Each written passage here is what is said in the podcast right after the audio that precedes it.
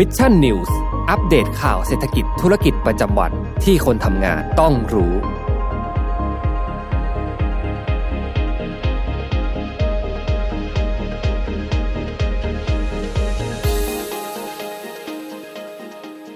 สวัสดีครับยินดีต้อนรับเข้าสู่รายการ Mission News Live นะครับประจำวันอังคารที่ 1 มีนาคม 2565 นะครับอยู่กับผมแจ็คทิลาติกเช่นเคยนะฮะ6โมงตรงแบบนี้มารับชมรับฟังข่าวสารสำหรับคนทำงานกันนะครับ วันนี้อบอุ่นมากเลยนะฮะ ต้นเดือนแบบนี้นะครับ ก็ต้องบอกเลยว่าเราได้ทีดีน่าโทนิวนะครับน้ำเต้าหู้ที่วันนี้เองนะครับเป็นผู้ใหญ่ใจดีของเรานะครับก็อย่าลืมนะฮะดีน่าโทนิวน้ำเต้าหู้ออร์แกนิกสูตรออริจินอลแล้วก็สูตรน้ำตาลน้อยนะครับขนาด 180มิลลิลิตรหาซื้อได้แล้ววันนี้นะครับ ยังไงก็ต้องขอบคุณดีน่าโทนิวด้วยนะครับอะฝากกันแบบนี้นะฮะก็เดี๋ยวจะอยู่กับทางดีน่าโทนิวแล้วก็สมมูลแบบนี้ไปจนจบรายการเลยนะครับถ้าหากว่าใครที่สนใจน้องสมมูลกายหยาบแบบนี้นะครับก็อย่าลืมว่ายังสามารถสั่งผ่าน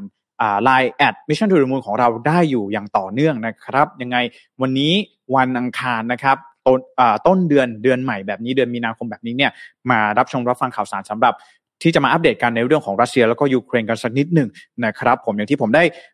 จั่วหัวไปนะครับว่าตอนนี้มีบทความที่น่าสนใจของคุณยูวาลโนอาฮารารีหรือพูดง่ายๆว่าผู้ที่เขียนหนังสือเซเปียน นะครับ Brief History of Humankind หรือว่าหนังสือเซเปียนที่เรารู้จักกันดีนั่นเองนะฮะเขาได้เขียนบทความลงเว็บไซต์ The Guardian ซึ่งผมคิดว่ามีความน่าสนใจเป็นอย่างมาก แล้วก็เป็นการคิดวิเคราะห์ถึงสถานการณ์ที่เกิดขึ้นในตอนนี้ที่รัสเซียแล้วก็ยูเครนนะครับ ซึ่งเราอาจจะเข้าใจมากขึ้นว่า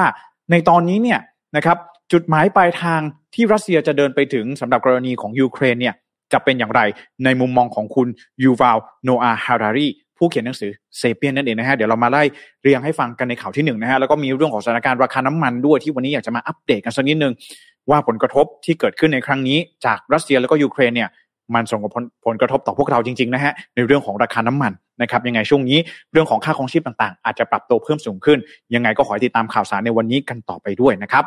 ก็ใครที่เข้ามาแล้วนะครับ อย่าลืมนะฮะสามารถกดไลค์กดแชร์เพื่อเป็นกำลังใจให้กับผม สมมูลแล้วก็ดีน่าโทนิวได้ด้วยเช่นเดียวกันนะครับ ก็ขอขอบพระคุณมากๆนะฮะกดไลค์กดแชร์กันสักนิดหนึ่งนะครับผมสวัสดีคุณธนสินด้วยนะครับ บอกว่าวันนี้ปูเสือรอฟังอัปเดตข่าวรัสเซียกับยูเครนนะครับขอบคุณคุณธนสินมากๆที่เข้ามาติดตามรับชมในวันนี้นะครับ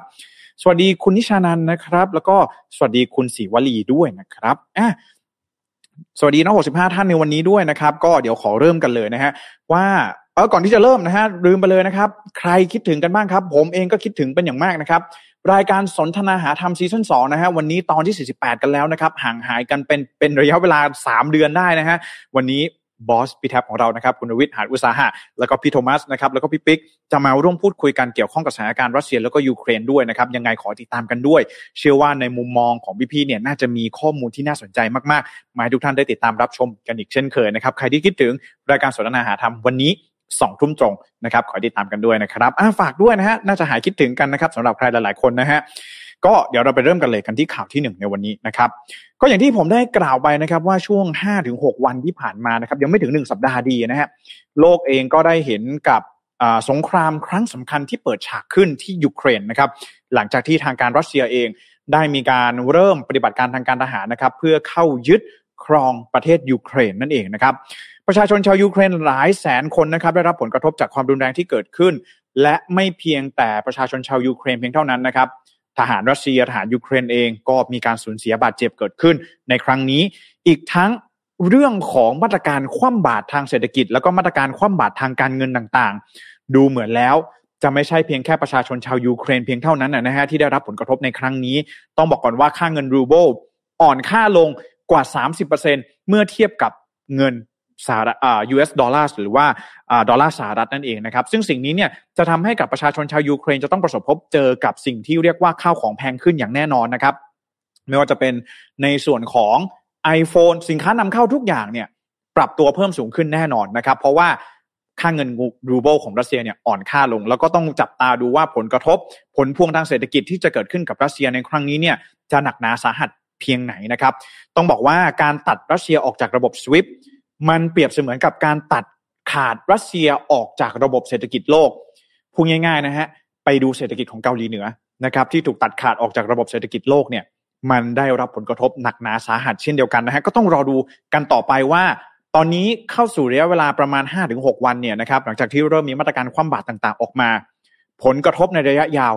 จะเป็นอย่างไร อันนี้เป็นเรื่องที่น่าจับตามองเช่นเดียวกันสำหรับผลกระทบ ต่อประชาชนชาวยูรัสเซียที่จะเกิดขึ้นนะครับสำหรับชาวยูเครนนี่ไม่ต้องสืบนะฮะเรื่องของความสูญเสียต่างๆนะครับ ต้องอพยพลี้ภัยทิ้งที่อยู่อาศัยทิ้งบ้านเกิดเมืองนอนแบบนี้เนี่ยมันเป็นความเสียหายที่ไม่อยากที่เราเองก็ไม่อยากให้เกิดขึ้นนั่นเองนะครับก็เป็นที่แน่ชัดแล้วนะครับว่าตอนนี้เนี่ย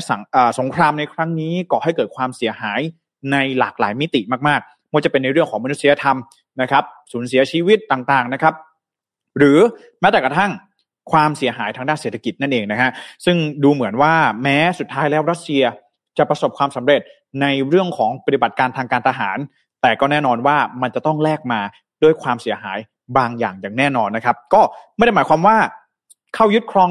กรุงเคียฟได้ล้มล้างรัฐบาลของเซเลนสกี้ได้ แล้วรัสเซียจะประสบความสำเร็จในครั้งนี้นะครับ เพราะว่ามันมีปัจจัยอีกหลายปัจจัยเหมือนกัน ที่ทางรัสเซียเองจะต้องคำนึงถึงหลังจากที่จะสามารถ ยึดยูเครนได้นั่นเองนะครับ ก็นี่ไม่ได้หมายความว่ารัสเซียถ้าชนะสงครามแล้วจะยึดยูเครนได้อย่างเต็มรูปแบบนะครับ ซึ่งมีบทวิเคราะห์อะไรบ้างเดี๋ยวเรามาได้เรียงกันนะครับ ก็แน่นอนว่าวันนี้บทความที่ผมยกขึ้นมานะครับ เป็นบทความที่มีชื่อว่า why Vladimir Putin has already lost this war นะครับ หรือถ้าแปลภาษาไทยเนี่ยก็คือทำไมรัสเซียถึงอาจจะแพ้สงครามไปแล้วก็เป็นได้นะครับ เขียนโดยคุณยูวาลโนอาฮารารีนะครับ ผู้เขียนหนังสือชื่อดังหลายเล่มไม่ว่าจะเป็นเซเปียน A Brief History of Humankind นะครับ21 Lessons for the 21st Century นะครับ ก็บทความนี้นะครับเขียนให้กับสำนักข่าว The Guardian นั่นเองนะครับ ซึ่งเดี๋ยวเราไปดูกันว่าคุณยูวาลเนี่ยเขามีความเห็นว่าอย่างไรบ้างนะครับ คุณยูวาลเนี่ยเปิดมาอย่างแรกเลยเขาก็บอกว่าประธานาธิบดีวลาดิเมียร์ปูตินนะครับอาจจะประสบความสำเร็จในเรื่องของการปฏิบัติการทางการทหารในด้านต่าง นะครับ แต่อย่างไรก็ดีเนี่ยนะครับ ในสิ่งหนึ่งแล้วในมุมมองของคุณยูวาลเนี่ยก็มองว่าปูตินเองกำลังเดินหน้าสู่ความพ่ายแพ้ครั้งสำคัญในประวัติศาสตร์โลก และถึงแม้ว่าจะสามารถเอาชนะสมรภูมิทุกสมรภูมิในยูเครนได้ แต่ก็จะไม่อาจสามารถยึดครองยูเครนได้อย่างแท้จริงทำไมถึงเป็นเช่นนั้น อันนี้คือคำถามสำคัญนะครับ ซึ่งเดี๋ยวเรามาดูกันนะครับ ทีนี้ก็ต้องย้อนกลับไปนะครับว่าจริงๆแล้ว ยูเครนอ่ารัสเซียนะครับภายใต้การปกครองของปูตินเองเนี่ยนะครับมีแนวคิดเสมอมาตลอดมานะครับปูตินเองเนี่ยมีแนวคิดแบบนี้เสมอมาก็คือว่าปูตินเองเนี่ยนะครับไม่เคยมองยูเครนเป็นประเทศจริง ๆ หากแต่ว่ามองว่ายูเครนเนี่ยเป็นส่วนหนึ่งของรัสเซียมาโดยตลอดนะครับ ถ้าหากว่าเราลองย้อนกลับไปนะครับประธานาประธานาธิบดีวลาดิเมียร์ปูตินเองเป็นคนที่เติบโตมาในยุคที่สหภาพโซเวียตเจริญรุ่งเรืองถึงขีดสุดนะครับ ปูตินเองก็ทำงานเป็นสายลับให้กับทางสหภาพโซเวียตอีกด้วยนะครับ เมื่อครั้งที่เขายังรับราชการอยู่ในหน่วยข่าวกรองของสหภาพโซเวียตนะครับ ปูตินมองไปแล้วเห็นถึงความยิ่งใหญ่ของรัสเซียในอดีตนะครับ ก็ต้องยอมรับว่าประธานาธิบดีปูตินเองเนี่ยนะครับในช่วงที่เขาก้าวขึ้นมามีอำนาจ ก้าวขึ้นมาเป็นประธานาธิบดีของรัสเซียเนี่ยก็ได้รับความนิยมเป็นอย่างมากนะครับ หลังจากที่ประธานาธิบดีเยลต์ซินนะครับของรัสเซียเนี่ยลาออกไปแล้วก็ถูกแทนที่โดยปูตินเนี่ยนะครับปูตินเองสามารถพลิกฟื้น ประเทศที่บอบช้ำจากการล่มสลายของสหภาพโซเวียต ให้กลับมามีระบบเศรษฐกิจที่แข็งแกร่งอีกครั้งหนึ่งนะครับทำให้การความเป็นอยู่ของชาวรัสเซียเนี่ยดีขึ้นเป็นอย่างมากนั่นจะทำให้เป็นเหตุผลทำไมปูตินเองถึงสามารถครองอำนาจได้ยาวนานถึง 20 ปีนั่นเองนะฮะแต่สิ่งหนึ่งเลยที่สำคัญนะครับก็คือว่าด้วยความที่ปูตินเองนะครับมีความเป็นชาตินิยมสูงนะครับแล้วก็มีมุมมองถึงความยิ่งใหญ่ของรัสเซียในอดีต นะครับจึงมองว่ายูเครนนั้นไม่ใช่ประเทศที่แท้จริง แล้วก็ต้องการที่จะให้ยูเครนนั้น อยู่ภายใต้คำสั่งอยู่ภายพูดง่ายคือ อยากให้ยูเครนเนี่ยเชื่อฟังรัสเซียนะครับ เปรียบเสมือนกับสมัยของสหภาพโซเวียตนั่นเองนะครับ ซึ่งแน่นอนนะครับ ที่จึงทำให้รัสเซียหรือว่าปูตินเนี่ยมีมุมมองมาโดยตลอดว่ายูเครนเป็นส่วนหนึ่งของรัสเซีย ไม่ใช่ประเทศเอกราชเฉกเช่นในปัจจุบันนะครับ แต่ถ้าหากว่าเราลองดูประวัติศาสตร์ยูเครนในความเป็นจริงแล้วเนี่ยนะครับ พื้นที่ที่เป็นดินแดนยูเครนนะครับ หรือแม้กระทั่งกรุงเคียฟเองเนี่ย ในบริเวณนั้นเป็นบริเวณที่มีการก่อร้างสร้างเมืองมาก่อนพื้นที่ที่เป็นประเทศรัสเซียในปัจจุบันเสียอีกนะฮะพูดง่ายๆว่าตอนที่กรุงเคียฟเนี่ยกลายเป็นมหานครศูนย์กลางอำนาจของชาวสลาฟในอดีตเนี่ยมอสโกเองก็ยังเป็นพื้นที่รกร้างว่างเปล่าอยู่เลยนะครับ เพราะฉะนั้นแล้วในการบุกเข้ายึดยูเครนในครั้งนี้นะครับ รัสเซียเอง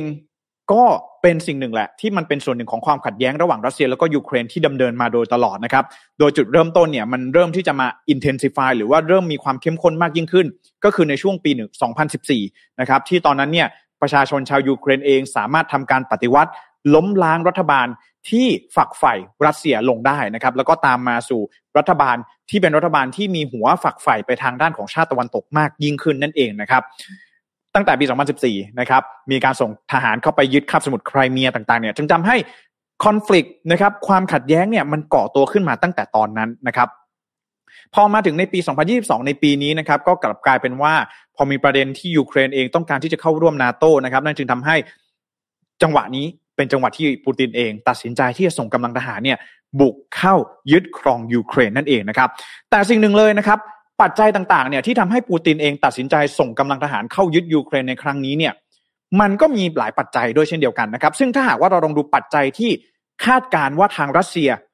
มองเห็นแล้วว่าปัจจัยนี้เนี่ยเป็นปัจจัยที่ทำให้รัสเซียเนี่ยได้เปรียบ เราก็จะเห็นได้ชัดนะครับ ว่ามันมีหลายปัจจัยมากๆ ที่อาจจะทำให้ปูตินเองตัดสินใจส่งทหารเข้ายึดยูเครนในครั้งนี้นะครับ โดยคุณยูวาลบอกว่า ถ้าหากลองดูปัจจัยที่รัสเซียนะครับน่าจะประเมินมาก่อนหน้านี้แล้วนะครับ ก็คือหนึ่ง รัสเซียเองทราบดีนะครับว่ากองกำลังทางทหารของรัสเซียเองเนี่ยมีความได้เปรียบกว่ายูเครนเป็นอย่างมากนะครับสิ่งนี้เนี่ยไม่ต้องสืบเลยนะฮะถ้าเราไปดูตาม stat ไปดูตามตัวเลขต่างๆนะครับเราสามารถสืบค้นได้อินเทอร์เน็ตเราจะเห็นได้ชัดว่าจำนวนไม่ว่าจะเป็นจำนวนนะครับกำลังพลต่างๆจำนวนอาวุธยุทโธปกรณ์ต่างๆเนี่ยรัสเซียมีความได้เปรียบ กว่ายูเครนสูงมากนะครับยังไม่พูดถึงเรื่องของเทคโนโลยีทางการทหารอีกนะครับที่รัสเซียเองก็ถือว่าเป็นชาติมหาอำนาจทางการทหารอีกหนึ่งชาติของโลก เพราะฉะนั้นแล้วสิ่งนี้ไม่ต้องตอบเลยฮะเรื่องของทหารเนี่ยแสนยานุภาพต่างๆเนี่ยนะครับรัสเซียเองก็ต้องมั่นใจว่าตัวเองเนี่ยกินขาดแน่นอนนะครับ ข้อที่สองเลยก็คือว่ารัสเซียก็มองแล้วนะครับว่าหนึ่งนาโตยังไงก็ตามเนี่ยตราบใดที่ยูเครนยังไม่ใช่สมาชิกขององค์การนาโต นาโตจะไม่มีทางส่งทหารเข้ามาช่วยยูเครนแน่นอน ถ้าหากว่ารัสเซียเอง เริ่มต้นปฏิบัติการทางการทหารในการเข้ายึดครองยูเครน สิ่งนี้รัสเซียเห็นแล้ว เห็นชัด เห็นชัดด้วยนะครับ แล้วก็เป็นหนึ่งในข้อเจรจาด้วย แล้วก็เป็นหนึ่งในสาเหตุ ที่ทำให้รัสเซียเนี่ยตัดสินใจบุกเข้ายึดยูเครนนั่นเองก็คือ การที่จะต้องการที่จะขัดขวางไม่ให้ยูเครนเนี่ยเข้าร่วมกับนาโตเพราะฉะนั้นแล้วในกรณีนี้เนี่ยนาโตก็จะไม่มีความชอบธรรมในการที่จะส่งทหารเข้ามาช่วยเหลือยูเครนนั่นเองนะครับขณะเดียวกันเนี่ยรัสเซียเองก็มองว่า ประเทศในทวีปยุโรปเนี่ยนะครับพึ่งพาแล้วก็อาศัยก๊าซธรรมชาติ แล้วก็พลังงานจากรัสเซียสูงมากๆนะครับ นั่นจึงเป็นเหตุผลที่ทำให้รัสเซียเองก็คาดการว่า ความที่ชาติตะวันตกนะครับ อย่างเช่นเยอรมนี หรือว่าชาติใน EU ก็ตามแต่เนี่ยต้องพึ่งพาก๊าซธรรมชาติ แล้วก็พลังงานจากรัสเซียสูงมากๆเนี่ยก็อาจจะทำให้ชาติตะวันตกเอง ไม่กล้าเข้ามาแทรกแซงในความขัดแย้งในครั้งนี้นะครับ นี่เองจึงเป็นสิ่งที่ทำให้ประกอบกันแล้วเนี่ยนะครับ รัสเซียก็มองว่าน่าจะสามารถปฏิบัติการเข้ายึดยูเครนได้อย่างสำเร็จ ภายในระยะเวลาอันรวดเร็วนะครับ สิ่งนี้เป็นสิ่งที่รัสเซียเองก็มองนะครับแล้วก็เห็นได้ชัดนะครับรัสเซียเองนะครับมองว่าปฏิบัติการทางการทหารที่รวดเร็ว แล้วก็รุนแรงนะครับจะทำให้รัสเซียเองสามารถล้มล้างรัฐบาลยูเครนชุดปัจจุบันได้ แล้วก็สามารถขับไล่อิทธิพลของชาติตะวันตกออกจากยูเครนได้ในที่สุดนะครับ อย่างที่เราได้มีการคาดการณ์เอาไว้ว่า เบื้องต้นเนี่ยมีการคาดการณ์ด้วยเหมือนกันนะครับว่า รัสเซียเองมองว่าสองวันเท่านั้น 48 ชั่วโมง เข้ายึดกรุงเคียฟนะครับ เพราะว่ากรุงเคียฟเองเนี่ยจุดที่ตั้งเองนะครับที่ตั้งของกรุงเคียฟเองก็ถือว่ามีความเสียเปรียบทางด้านยุทธศาสตร์ค่อนข้างสูงนะครับเนื่องจากว่าใกล้กับชายแดนเบลารุสนะครับซึ่งเบลารุสเองเป็นมหามิตรกับรัสเซียนะครับรัสเซียเองก็ใช้ช่องทางนี้เนี่ยในการลำเลียงกำลังพลเข้ามายึดกรุงเคียฟนั่นเองนะครับ อย่างไรก็ตามนี่เป็นสิ่งที่รัสเซียคาดการเอาไว้ แล้วก็ สร้างความได้เปรียบทางการทหาร แล้วก็ถึงตัดสินใจเริ่มต้นปฏิบัติการทางการทหารในครั้งนี้นั่นเองนะครับ แต่สิ่งที่คุณยูวาลบอกว่ารัสเซียเองอาจจะไม่ได้ประเมินถึงเรื่องนี้ หรืออาจจะยังไม่ได้คิดไปไกลถึงเรื่องนี้นั่นเองนะครับ นี่คือปัจจัยที่รัสเซียเองไม่สามารถประเมินได้ว่าสุดท้ายแล้วจะเป็นอย่างไรนะครับ เพราะว่ามันถือว่าเป็นบทเรียนเดียวกันกับที่สหรัฐ ได้เรียนรู้จากการเข้ายึดครองอิรัก แล้วก็อัฟกานิสถาน หรือแม้แต่กระทั่งเป็นบทเรียนเดียวกัน ที่สหภาพโซเวียตเองก็เรียนรู้ในคราวที่สหภาพโซเวียต ส่งทหารเข้าไปยึดครองอัฟกานิสถานนั่นเองนะครับ ก็คือว่าสุดท้ายแล้วต่อให้รัสเซีย หรือว่าสหรัฐหรือว่าสหภาพโซเวียตในขณะนั้นเนี่ยประสบความสำเร็จในด้านปฏิบัติการทางการทหารพูดง่ายๆว่าสามารถเข้ายึดเมืองหลวงเมืองสำคัญต่างๆ ได้ สามารถโค่นล้มรัฐบาลได้เนี่ย ก็ไม่ได้หมายความว่า รัสเซียจะสามารถปกครองยูเครนได้อย่างสงบสุขต่อไปนะครับ เพราะว่าประชาชนชาวยูเครนเองก็ได้แสดงให้เห็นแล้วนะครับว่าพร้อมที่จะลุกขึ้นสู้ ถึงแม้ว่าดูแล้วโอกาสที่จะได้รับชัยชนะเนี่ยมันน้อยนิดเสียเหลือเกิน แต่ประชาชนทุกคนร่วมแรงร่วมใจกันลุกขึ้นมาต่อต้านรัสเซียนะครับ ภาพที่เราเห็นเนี่ยเราก็จะเห็นได้ชัดนะครับถึงการต่อต้านในรูปแบบต่างๆนะครับ ไม่ว่าจะเป็นในเรื่องของประชาชนเองที่ออกมา รวมตัวกันประท้วง หรือว่าออกมาต่อต้านนะครับ กองทัพรัสเซียที่เข้ามายึดในพื้นที่ของเขานะครับ โดยสิ่งนี้เนี่ยนะครับจึงทำให้เป็นบทสรุปที่ว่า ต่อให้รัสเซียสามารถเข้ายึดกรุงเคียฟได้ ยึดทุกที่ได้โค่นล้มรัฐบาลของเซเลนสกี้ได้ ตั้งรัฐบาลหุ่นเชิดขึ้นมา หรือมีการจัดตั้งรัฐบาลยูเครนชุดใหม่ขึ้นมาเนี่ยก็อาจจะต้องประสบพบเจอกับแรงต่อต้านจากประชาชนชาวยูเครน อย่างต่อเนื่อง โดยไม่มีที่สิ้นสุดอย่างแน่นอน เพราะว่าประชาชนชาวยูเครนแสดงให้เห็นแล้วนะครับ ว่าพวกเขามีความ unity มีความเป็นชาติอยู่ในตัว แล้วก็ลุกพร้อมที่จะลุกขึ้นมาต่อต้านอำนาจของรัสเซียในอนาคตนะครับ เพราะฉะนั้นแล้วนี่จึงทำให้เราเห็นได้ชัดนะครับว่าการเดิมพันครั้งนี้ของปูตินเองเนี่ยดูแล้วเป็นการเดิมพันที่เสี่ยงมากๆนะครับ ถ้าหากว่าเข้ายึดไปแล้วเนี่ยก็จะต้องมาตอบคำถามให้ได้ว่า ปฏิบัติการทางการทหารสำเร็จก็จริง แต่ปฏิบัติการทางการปกครองทางการ integration การที่จะเข้ายึดยูเครนได้อย่างเต็มรูปแบบเนี่ย โดยที่มันไม่ต้องประสบพบเจอกับแรงต่อต้าน มันจะทำอย่างไร เรื่องนี้ก็เป็นเรื่องที่คิดว่าปูตินเองอาจจะคิดว่าเข้าไปยึดก่อนให้เร็ว แล้วค่อยมาซับเพรสค่อยมากดดันกลุ่มต่อต้านทีหลังนั่นเองนะฮะเพราะฉะนั้นแล้วสิ่งนี้นะครับ จึงทำให้คุณยูวาวเองเนี่ย มองว่าการที่ปูตินเองเนี่ยนะครับ ยิ่ง การที่สงครามเองยิ่งยืดเยื้อนะครับ ยิ่งก่อให้เกิดการนองเลือดมากเท่าไหร่เนี่ยมันก็จะยิ่งส่งผลทำให้ประชาชนชาวยูเครนนั้นโกรธแค้นชาวรัสเซียมากขึ้นเท่านั้นนะครับ แล้วภาพของประชาชนที่ออกมา ยืนขวางรถถังนะครับ เสียงของผู้นำที่ไม่ต้องการที่จะหนีต้องการกระสุนให้กับทหารของตนเอง เพื่อที่จะปกป้องประชาชนของตนเอง หรือแม้แต่เรื่องเล่าของบรรดาเหล่าทหารหารชาวยูเครนเนี่ยสิ่งนี้ จะเป็นสิ่งที่ยิ่งปลุกระดมทำให้ชาวยูเครนเนี่ยต่อให้รัฐบาลล้มลง ต่อให้รัสเซียสามารถยึดครองพื้นที่ต่างๆ ได้เนี่ยมันก็จะเป็นการยากสำหรับรัสเซียเช่นเดียวกัน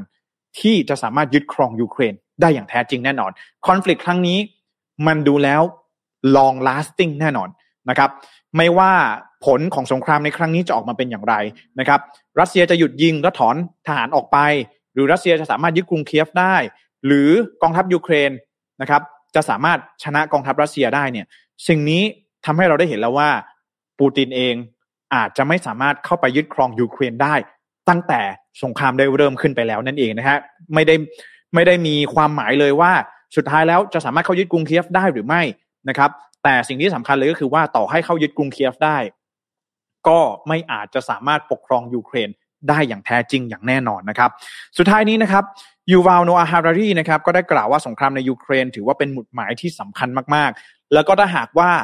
เราปล่อยให้ผู้นำบ้าอำนาจ เขาใช้คำว่าไทรันเลยนะฮะก็คือผู้นำบ้าอำนาจ หรือว่าเผด็จการประสบความสำเร็จในการเข้ายึดครองพื้นที่อื่นในครั้งนี้เนี่ยโลกก็จะต้องรับผิดชอบกับผลกระทบที่อาจจะเกิดขึ้น ตามมาก็เป็นไปได้นะครับ เพราะฉะนั้นแล้วสิ่งนี้นะครับ แม้ว่าสงครามจะยืดเยื้อนะครับ แต่ทว่าถ้าหากว่าเราลองมองอย่างใกล้ชิดเนี่ย เราก็อาจจะเห็นได้ชัดนะครับว่า สงครามในครั้งนี้อาจจะมีผลลัพธ์ที่ออกมาแล้วตั้งแต่แรกก็เป็นไปได้นะครับ เพราะฉะนั้นแล้วในตอนนี้นะครับ ก็ต้องเข้าใจด้วยนะครับว่าปูตินเองนะครับ ที่เติบโตมากับความยิ่งใหญ่ของสภาพโซเวียตในด้านต่าง ๆ เนี่ย ดูแล้วอาจจะอยากเข้าไปปลดแอกยูเครนจากชาติตะวันตกอะไรหรือไม่อย่างไรนะครับ แต่สิ่งนี้ก็ได้รับคำตอบจากประชาชนชาวยูเครนบางส่วนแล้ว ที่ลุกขึ้นมาต่อต้าน แล้วก็ไม่ต้องการไม่ยอมรับในอำนาจของยูเครนไม่ว่าจะเป็นอำนาจทางการทหาร หรืออำนาจทางการปกครองนั่นเองนะครับ นี่เป็นสิ่งที่คุณยูวาลโนอาฮารารีนะครับเขาได้มองเอาไว้นะครับว่าสุดท้ายแล้วสงครามในครั้งนี้ มันอาจจะถูกตัดสินไปตั้งแต่แรกแล้วก็ได้ ตั้งแต่ที่รัสเซียเอง ตัดสินใจส่งทหารเข้ายึดครองยูเครนอย่างเต็มรูปแบบแบบนี้นั่นเองนะครับ เพราะฉะนั้นแล้วสิ่งนี้เนี่ยถ้าหากว่าเราลองมองดูนะครับ เราก็ไม่แน่ใจเหมือนกัน ว่าสุดท้ายแล้วผู้นำของรัสเซียเอง หรือว่าปูตินเองจะมีมุมมองอย่างไรต่อเรื่องนี้นะครับ ว่าความสงบสุขในดินแดนยูเครนเนี่ยอาจจะไม่เกิดขึ้นได้จริง ถ้าหากว่ายูเครนเข้าไปยึดครองอถ้าหากว่ารัสเซียเนี่ยเข้าไปยึดครองยูเครน แล้วต่อจากนี้เนี่ย จะแก้ไขปัญหานี้อย่างไร ก็ไม่แน่ใจเหมือนกันว่ารัฐบาลของปูตินเอง มองไปที่ประชาชนหรือเปล่า หรือมองไปที่แค่ตัวรัฐบาลของยูเครนเพียงเท่านั้น ต้องการที่จะล้มล้างรัฐบาลของยูเครนเพียงเท่านั้น แล้วก็แต่งตั้งรัฐบาลหุ่นเชิดขึ้นมา สิ่งนี้ก็เป็นสิ่งที่เราจะต้องดูอีกทีหนึ่งว่าสุดท้ายแล้วสิ่งที่รัสเซียนะครับ ต้องการจากยูเครนจริง ๆ เนี่ย มันคืออะไร เป็นเพียงแค่การล้มล้างรัฐบาลหรือไม่ นะครับหรือต้องการที่จะผนวกยูเครนเข้าเป็นส่วนหนึ่งของรัสเซีย ซึ่งสิ่งนี้เนี่ยก็เป็นสิ่งที่เราอาจจะต้องรอดูผลลัพธ์ของสงคราม ไม่ว่าจะเกิดขึ้นจากการเจรจา หรือว่าการประกาศสงบศึกอะไรก็ตามแต่นะครับ เพราะฉะนั้นสิ่งนี้วันนี้ผมจึงได้มาเล่าในอีกมุมมองหนึ่งให้ฟังนะครับว่าทางด้านของคุณยูวาลนะครับโนอาฮารารีผู้เขียนหนังสือเซเปียนนะครับ A Brief History of Humankind เนี่ยเขาได้บอกเอาไว้ ซึ่งนั่นก็คือ เรื่องที่ผลลัพธ์ของสงครามในครั้งนี้อาจจะถูกตัดสินไปตั้งแต่วันที่มีการเปิดฉากปฏิบัติการทางการทหารแล้วก็เป็นไปได้นั่นเองนะครับ เพราะฉะนั้นวันนี้ต่อให้สงครามยังไม่จบลงในตอนนี้นะครับ ความสูญเสียเนี่ยมันก็จะยิ่งเกิดขึ้นกับประชาชน แล้วก็ทหารของไม่ว่าจะเป็นชาวยูเครนหรือว่าชาวรัสเซียก็ตามแต่นะครับ ตอนนี้เนี่ยล่าสุดนะครับก็มีรายงานออกมาเหมือนกันนะครับ ว่ามีระเบิดลูกใหญ่ นะครับลูกหนึ่งที่ตกลงที่เมืองคาคีฟนะครับแล้วก็ส่งผลทำให้มีทหารเนี่ยเสียชีวิตไปมากถึง 70 รายด้วยกันนะครับสงครามดูแล้วจะยังคงดำเนินต่อไปนะครับหลังจากที่การเจรจาระหว่างตัวแทนนะครับของรัฐบาลยูเครนและรัฐบาลรัสเซีย เมื่อวานนี้ที่ได้มีการพูดคุยกันในเบื้องต้นเนี่ยไม่สามารถหาข้อตกลงกันได้นะครับ ก็ต้องรอดูว่าการเจรจากันในรอบที่2เนี่ยจะมีขึ้นเมื่อไหร่นะครับ แต่ว่าดูแล้วนะครับ สงครามในครั้งนี้ไม่ได้เกิด ความเสียหายเพียงแค่ยูเครนฝ่ายเดียวนะครับ ฝั่งรัสเซียเองก็ต้องประสบพบเจอกับความเสียหายไม่ว่าจะเป็นทั้งทางเศรษฐกิจ แล้วก็ทางด้านของมนุษยธรรมด้วยนะครับ ก็คือทหารหารต่างๆ ที่ต้องเข้ามาจบชีวิตลงในดินแดนยูเครนในครั้งนี้ก็ขอเป็นส่วนหนึ่งนะครับ ที่ภาวนาแล้วก็อวยพร อยากให้สงครามครั้งนี้มันจบลงเร็วๆ เราไม่อยากเห็นความสูญเสียนะครับ แล้วก็หวังว่าทั้งสองชาติจะสามารถหาทางออกกันได้นะครับ ผมอะประมาณนี้นะวันนี้เอาบทความของคุณยูวาลมาฝากกันนะครับ ถ้าหากว่าใครที่ มีความเห็นอย่างไรนะครับ ก็สามารถร่วม comment เข้ามาได้นั่นเองนะครับอะหลายท่าน comment กันเข้ามานะครับ สวัสดีทุกท่านด้วยนะครับสวัสดีคุณกฤษพันธ์นะครับ บอกว่าปูตินเป็นอาชญากรสงครามนะครับ แล้วก็บอกว่าเมืองคาคีฟถล่ม missile แบบยิงสุ่มเน้นฆ่าพลเรือนนะครับ ใช่ฮะตอนนี้ที่หนักๆเลยก็คือที่เมืองคาคีฟนะครับ ซึ่งอยู่ภาคตะวันออกใกล้กับชายแดนรัสเซียด้วยนะครับ จุดนี้เนี่ยก็เป็นเมืองใหญ่อันดับ 2 ของยูเครนด้วยนะครับ ก็ต้องรอดูสถานการณ์กันต่อไปว่า การเดินหน้าโจมตีในครั้งนี้เนี่ยนะครับจะมีความเสียหายเพิ่มเติมมากขึ้นอย่างไรนะครับ แล้วก็เรื่องของผลกระทบทางเศรษฐกิจที่บ้านเราจะได้ประสบพบเจอเลยก็คือในเรื่องของราคาน้ำมันนั่นเองซึ่งเดี๋ยวจะมาไล่เรียงกันในข่าวต่อไปนะครับสวัสดีคุณไพศาลด้วยนะครับ คุณไพศาลบอกว่าทำงานก่อนเดี๋ยวมาดูทีหลังนะครับขอบคุณคุณไพศาลมากๆเลยนะครับ แล้วก็คุณเกาหลีนะครับ บอกว่าดีใจจังคุณแจ็คมาอ่านบทความนี้เราเห็นภาษาอังกฤษก็ทอเลยนะครับวันนี้เอามาสรุปให้ฟังแบบนี้นะครับ ผมก็ ถ้าหากว่าตกหล่นอย่างไรก็ขออภัยด้วยนะครับ สวัสดีคุณสันเพชรด้วยนะครับ บอกว่าบทข่าวคุณยูวาวน่าสนใจมากครับ อืมคุณโทนี่บอกว่าสงครามแพ้ข่าวสารเสมอนะครับ สวัสดีคุณพิมพ์วันด้วยนะครับ คุณวัน hour of uh, in the day นะครับ เพราะว่ายูเครนเป็นรัฐการชนยุโรปเลยเข้ามาช่วยด้วยนะครับ สวัสดีคุณทอรินด้วยนะครับ สวัสดีคุณเบสนะครับ บอกว่าเราอาจจะใช้วิธีนี้วิธีคิดแบบนี้กับคนธรรมดาได้นะครับ แต่ปูตินเป็นประเด็จการการตัดสินใจอำนาจ อาจจะขึ้นอยู่กับการเสียหน้าไม่ได้เป็นหลักนะฮะสิ่งหนึ่งที่ผมอยากจะฝากเลยก็คือว่ารัฐบาลของรัสเซียเนี่ยมีความพิเศษมากๆนะครับ ไม่ได้เหมือนรัฐบาลที่มาจากการเลือกตั้งทั่วไปนะครับถึงแม้เราจะบอกว่าสหภาพโซเวียตเนี่ยล่มสลายไปตั้งแต่ตั้งแต่ปี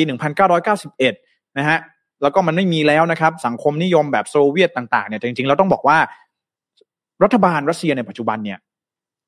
ก็มีรากฐาน นะครับมาจากนักการเมืองที่อยู่ในพรรคคอมมิวนิสต์แห่งสหภาพโซเวียตมาก่อนนะครับ ถ้าเราไปดูประธานประธานาธิบดีคนแรกของรัสเซียเนี่ยนะครับเยลต์ซินนะครับประธานาธิบดีเยลต์ซินเนี่ยจริงๆแล้ว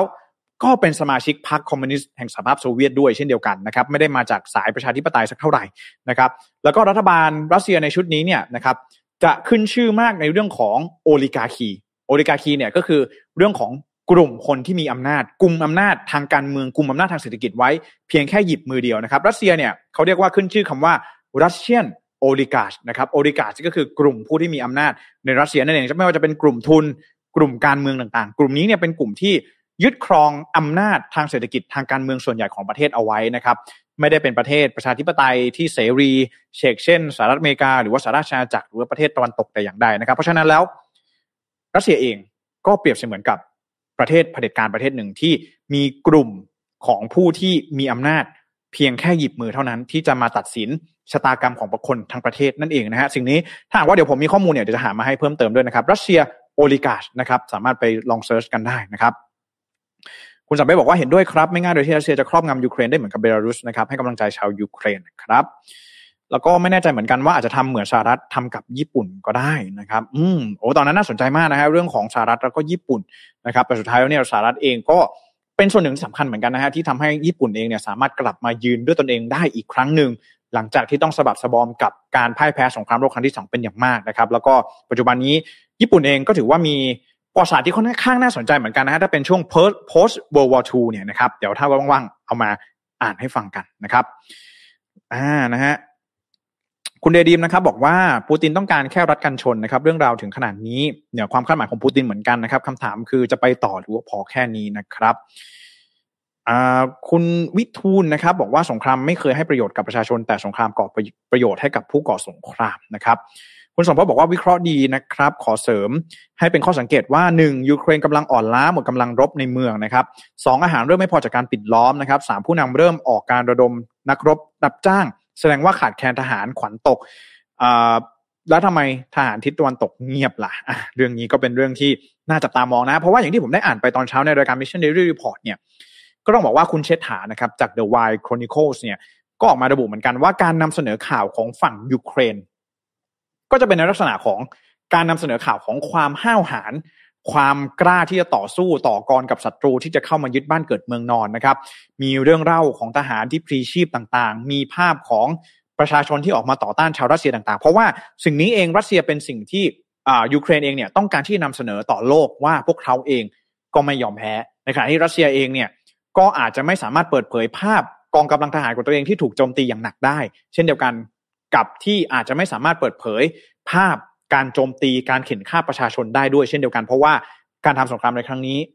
รัสเซียเองไม่ได้มีความชอบธรรมเลยนะครับ เพราะฉะนั้นแล้วข่าวที่มันออกมาเนี่ยมันอาจจะโน้มเอียงไปดูแล้วทางยูเครนเนี่ยเข้มแข็งมากต่อสู้ได้อย่างยืนหยัดได้อย่างดีนะครับ แต่ว่าเราก็ต้องเข้าใจด้วยว่าในความเป็นจริงแล้วเนี่ย ทรัพยากรทางทางการทหารของยูเครนแล้วก็รัสเซียเนี่ยแตกต่างกันมากนะครับ แล้วก็ต้องอย่าลืมว่าการถูกปิดล้อมเนี่ยลองคิดดูนะฮะถ้ากรุงเทพถูกปิดล้อมเนี่ย สมมุติว่าเราไปซื้อของเซเว่นทุกวันทุกวันเนี่ย ไปเรื่อยๆของเซเว่นก็จะล่อยหลอลงไปเรื่อยๆ เพราะว่าอะไรฮะ เพราะว่ามันไม่มีรถที่จะสามารถเข้ามาส่งสินค้าได้ถูกต้องไหมฮะ วันหนึ่งของในเซเว่นก็จะหมด พอของในเซเว่นหมด เราก็จะไม่มีอาหารรับประทาน ซึ่งสิ่งนี้เนี่ยเป็นเรื่องที่น่ากลัวนะครับ แล้วมันไม่ใช่แค่อาหารเท่านั้น อย่าลืมพวกอุปกรณ์การรักษาพยาบาลต่างๆนะครับ สมมุติว่าเราป่วยต้องมียาต้องมีการทำการผ่าตัดเนี่ยแล้วถ้ามันไม่มี supply ไม่มีอุปกรณ์ต่างๆเนี่ยก็สามารถทำได้ยากนะครับ หรือแม้แต่กระทั่ง อุปกรณ์ทางการทหารกระสุนต่างๆนะครับอาวุธยุโทโธปกรณ์ต่างๆ ถ้าถูกปิดล้อมเนี่ยไม่ได้มีการส่งเข้ามาช่วยเหลือเนี่ยก็ไม่อาจจะสามารถต้านทานต่อไปได้ด้วยเช่นเดียวกันนะครับเพราะฉะนั้นสิ่งนี้ก็เป็นสิ่งหนึ่งที่ต้องน่าจับตามองด้วยว่าจะหนึ่งอาทิตย์แล้วนะครับ กองทัพรัสเซีย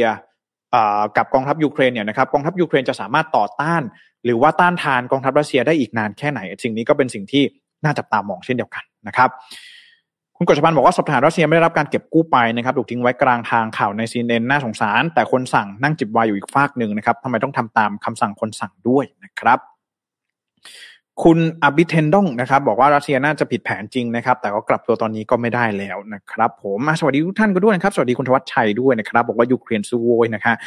ก็ต้องบอกว่าไม่อยากให้เกิดความสูญเสียกันเกิดขึ้นจริง ๆ นะครับ ในช่วงนี้นะฮะ อะต่อไปดูไปดูกันเรื่องของอผลกระทบที่จะเกิดขึ้นกับบ้านเราสักนิดหนึ่งนะฮะเรื่องของราคาน้ำมันดิบโลกนะครับ คือต้องบอกอย่างนี้ก่อนนะฮะว่าอ่าตอนนี้เนี่ยนะครับสำนักข่าวประชาชาติธุรกิจนะครับ ก็ได้มีการรายงานเหมือนกันว่าราคาน้ำมันนะครับที่สำคัญสำคัญเนี่ยสองที่ด้วยกันก็คือที่แรกคือที่ West Texas Index นะครับแล้วก็ Blend Crude Oil Index เนี่ยมีการปรับเพิ่มขึ้นอย่างต่อเนื่องนะครับ หลังจากที่ตลาดเนี่ยมีความกังวลต่อ supply น้ำมันดิบจากรัสเซียที่ อาจจะลดน้อยลงก็เป็นไปได้นะครับ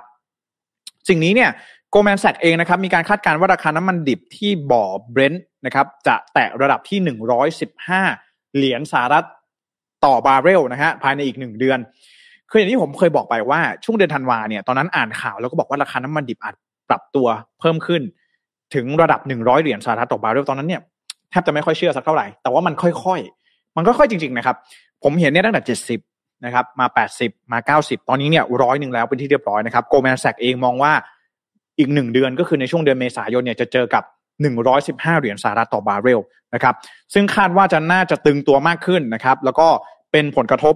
โดยตรงที่มาจากการคว่ำบาตรทางธุรกรรมทางการเงินของชาติตะวันตกต่อรัสเซียนะครับ ซึ่งการคว่ำบาตรธุรกรรมทางการเงินของรัสเซียในครั้งนี้เนี่ย จะส่งผลรุนแรงต่อการส่งออกน้ำมันของรัสเซียนะครับโดย Goldman Sachs เนี่ยคาดการณ์ว่าตัวเลขราคาน้ำมันดิบ Brent อาจจะแตะระดับ 115 เหรียญสหรัฐอย่างที่บอกไปนะครับอีกเรื่องหนึ่งเลยก็คือว่าต้องบอกก่อนว่าอย่างไรก็ตามนะครับในเรื่องของทิศทางราคาน้ำมันดิบโลกเนี่ยตอนนี้มันก็ยังมีปัจจัยบวกที่อาจจะมองว่ามันยังพอจะมีปัจจัยบวกอยู่บ้างที่อาจจะมาดีเลย์การปรับขึ้นราคาน้ำมันในครั้งนี้นะครับ ก็คือว่าหนึ่งทางด้านของผู้ส่งออกน้ำมันแล้วก็ o p e ป plus นะครับ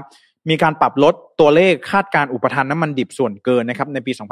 2565 ลดลง 0.2 ล้านบาร์เรลนะครับอยู่ที่ 1.1 ล้านบาร์เรล ขณะที่ตลาดยังจับตาการประชุมของกลุ่มเอเปเอ่อโอเปกในวันพรุ่งนี้นะครับวันที่ 2 มีนาคมในเรื่องของนโยบายการผลิตน้ำมันสำหรับเดือนเมษายนนะครับถ้าหากว่ามีการปรับเพิ่มกำลังการผลิตน้ำมันเนี่ยก็จะช่วยคลี่คลายสถานการณ์การราคาน้ำมันดิบแพงได้นะครับ แต่ว่าในเดือนมีนาคมเนี่ย ยังคงมีมติการปรับเพิ่มการผลิตที่4 0 0 0 0 0บาร์เรลต่อวันอยู่นะครับ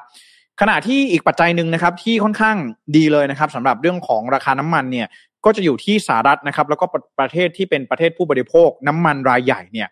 มีการหารือแล้วก็เตรียมที่จะปล่อยน้ำมันออกจากคลังน้ำมันสำรองเชิงยุทธศาสตร์ ออกมาเติมปริมาณ 70 ล้านบาร์เรลนะครับซึ่งอาจจะทำให้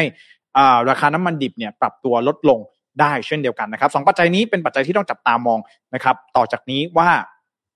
จะเป็นอย่างไร ถ้าโอเปกยังคงระดับกำลังการผลิตเอาไว้เหมือนเดิมเนี่ยนะครับก็จะส่งผลเป็นปัจจัยลบที่อาจจะส่งผลให้ราคาน้ำมันดิบเนี่ยปรับตัวเพิ่มสูงขึ้นอีกนะครับซ้ำเติมจากสถานการณ์ที่รัสเซียนั่นเองนะครับ ต่อมาเนี่ยก็คือว่าต้องบอกว่าในราคาน้ำมันเบนซินในบ้านเราเนี่ยนะครับ มีการปรับตัวเพิ่มขึ้นตามราคาน้ำมันดิบที่ดูไบนะครับขณะเดียวกันเนี่ยมาเลแล้วก็อินโดนีเซียเองก็มีการเพิ่มน้ำมันดิบน้ำมันเบนซินคงคลังอย่างต่อเนื่องนะครับ หมายความว่ามาเลเซียแล้วก็อินโดนีเซียเนี่ยอาจจะมีการลดการส่งออก เพื่อที่จะตอบรับกับกระแสราคาน้ำมันดิบที่ปรับตัวเพิ่มสูงขึ้น แล้วก็ในช่วงใกล้ๆนี้เนี่ยก็จะมีในช่วงของรอมฎอนที่จะเกิดขึ้นด้วยนะครับในวันที่ 1 ถึงวันที่ 30 เมษายน ซึ่งก็อาจจะส่งผลต่อทำให้ เรื่องของการส่งออกน้ำมันของประเทศผู้ผลิตน้ำมันที่เป็นชาติมุสลิมเนี่ยอาจจะได้รับผลกระทบได้นะครับ ขณะที่ราคาน้ำมันดีเซลนะครับน้ำมันดีเซลเนี่ยน่าจะส่งผลทำให้มีการนำเข้าน้ำมันดีเซลจากทวีปเอเชียเพิ่มสูงมากขึ้นนะครับ ซึ่งการนำเข้าน้ำมันดีเซลจากทวีปเอเชียที่เพิ่มสูงขึ้นก็อาจจะส่งผลให้ราคาน้ำมันดิบเอ่อน้ำมันดีเซลเนี่ยปรับตัวเพิ่มสูงขึ้นตามไปด้วยนั่นเองนะครับ เพราะว่า supply จากที่รัสเซียเนี่ยมันมีผลกระทบมันได้รับผลกระทบนั่นเองนะครับไม่ไม่สามารถที่จะส่งออกได้นั่นเอง ขณะที่วันนี้นะครับวันที่หนึ่งมีนาคมนะครับที่ทำเนียบรัฐบาลนะครับพลเอกประยุทธ์จันโอชาเอง ก็ได้มีการประชุมนะครับคณะรัฐมนตรีนะครับหรือว่าการประชุมคอรมอแล้วก็ได้มีการพูดถึงแผนการรับมือผลกระทบนะครับความขัดแย้งระหว่างรัสเซียแล้วก็ยูเครนนะครับว่าที่ประชุมเองเตรียมการเรื่องดังกล่าวไว้ตั้งแต่วันที่ 28 กุมภาพันธ์นะครับแล้วก็เตรียมมาตรการรองรับผลกระทบที่อาจจะเกิดขึ้นนะครับ โดยสิ่งที่น่าสนใจเลยก็คือว่า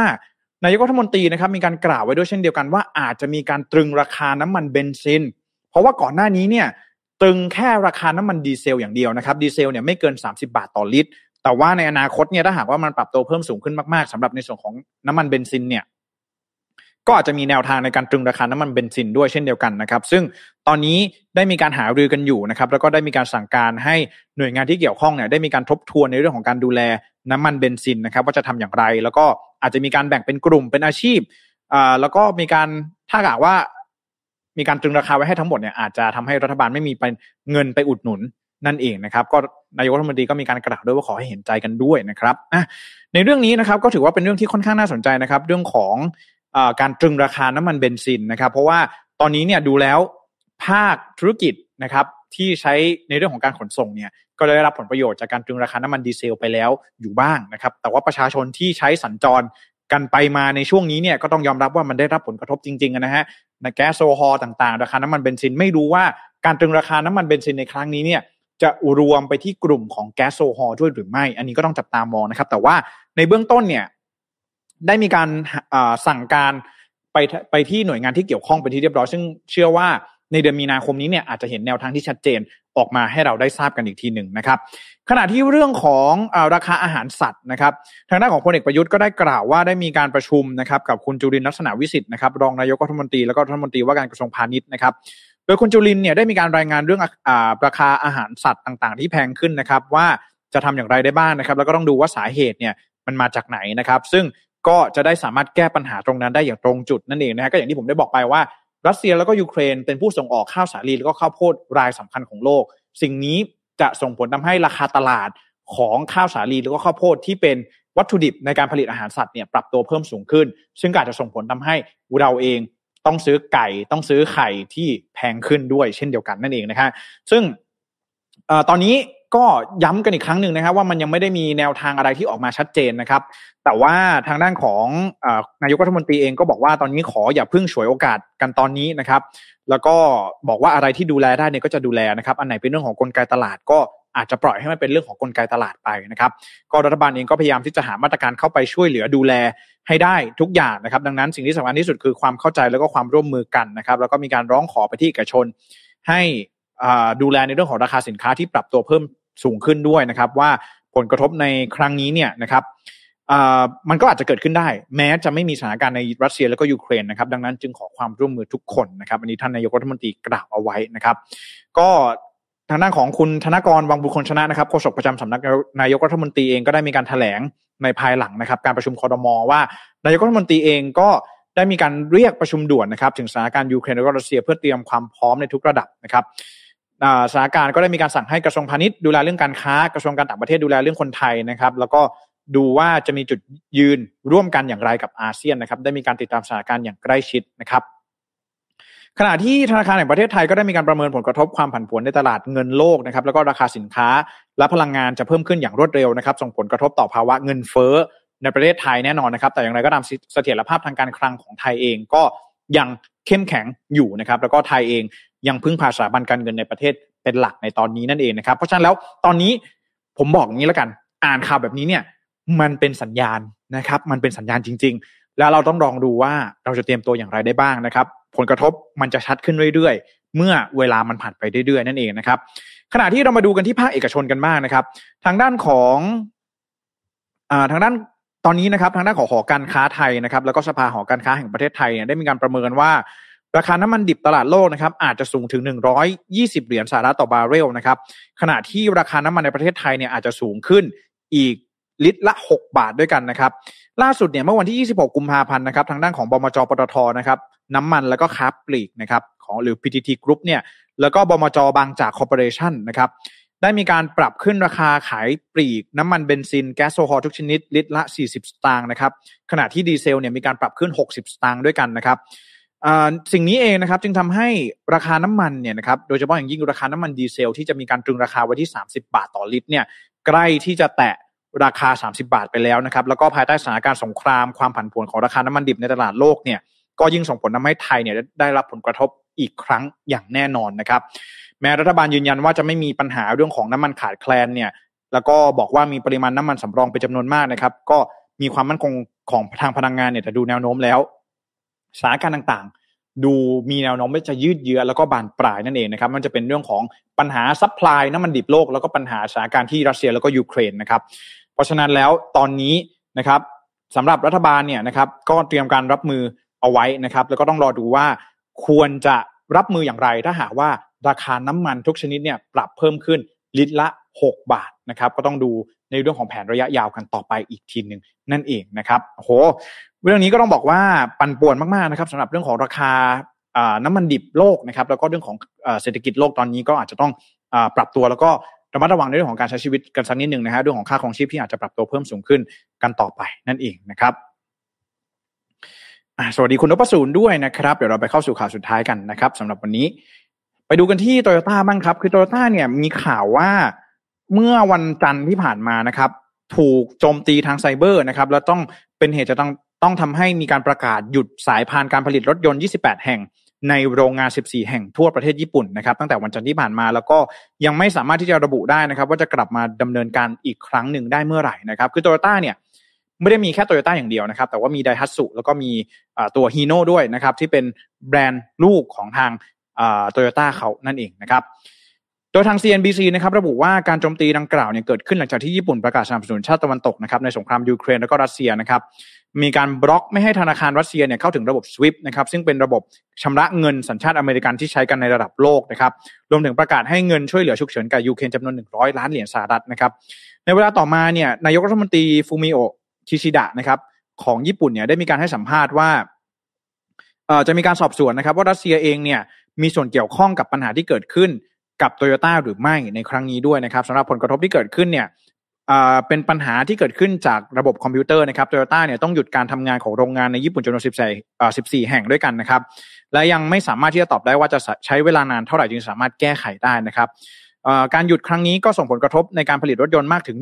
13,000 คันเลยทีเดียวนะครับ แล้วก็คิดเป็นกำลังการผลิตรถยนต์หนึ่งในสามของการผลิตรถยนต์ทั้งหมดที่โตโยต้ามีทีเดียวนะครับ โดยการยุติสายพันธุ์การผลิตในครั้งนี้ยังรวมไปถึงบริษัทลูกอย่างฮีโน่แล้วก็ไดฮัตสุอีกด้วยนะครับ ซึ่งนี่เองก็เป็นสิ่งที่ญี่ปุ่นเองกำลังสืบสวนสอบสวนอยู่ว่า เอ๊ะ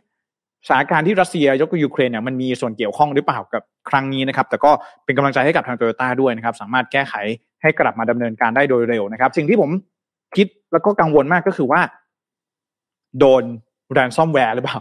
นะฮะโดนโจมตีทางไซเบอร์เนี่ยมันโดน ransomware หรือว่าโดนอะไรหรือเปล่าที่มันเป็นการเรียกค่าไถ่อะไรแบบนี้หรือเปล่านะครับ หลังที่เกิดขึ้นกับที่โคโลเนียลไพป์ไลน์นั่นเองนะฮะสิ่งนี้ก็เป็นสิ่งที่ต้องจับตาดูกันอีกครั้งหนึ่งนะครับแล้วก็ไม่แน่ใจว่าโตโยต้าเองจะสามารถกลับมาดำเนินการการผลิตรถยนต์เนี่ยได้อีกทีหนึ่งเมื่อไหร่นั่นเองนะครับอ่าประมาณนี้นะฮะเอามาฝากกันสำหรับโตโยต้านะครับผมอ่า ก็นี่นะครับคือทั้งหมดนะครับของการรายงานข่าว Mission News Live ประจำวันนี้นะครับก็ขอบคุณทุกท่านมาก ๆ ที่เข้ามาติดตามรับชมแล้วก็รับฟังข่าวกันในวันนี้นะครับก็อย่าลืมนะฮะพวกเราเองก็ขอเป็นส่วนหนึ่งนะครับที่จะ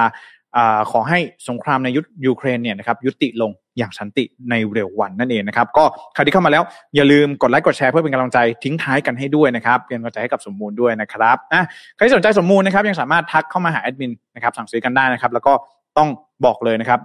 อย่าลืมนะฮะดีน่าโทนิวนะครับน้ำเต้าหู้ออร์แกนิกหอมอร่อยดีกับสุขภาพ ให้คุณออร์แกนิกได้ทุกวันนะครับ ยังไงขอบคุณดีน่าโทนิวที่เข้ามาสนับสนุนรายการ Mission News Live ในวันนี้ด้วยนะครับ ขอบคุณมากๆเลยนะครับ แล้วก็ขอบคุณทุกท่านด้วยนะครับ ที่เข้ามารับชมรับฟังกันในวันนี้นะครับ ขอให้เดินทางกลับบ้านโดยสวัสดิภาพนะครับ แล้วก็เดี๋ยวเราพบกันใหม่ในวันพรุ่งนี้นะครับสำหรับวันนี้ สวัสดีครับ Mission News อัปเดตข่าวเศรษฐกิจธุรกิจประจำวันที่คนทำงานต้องรู้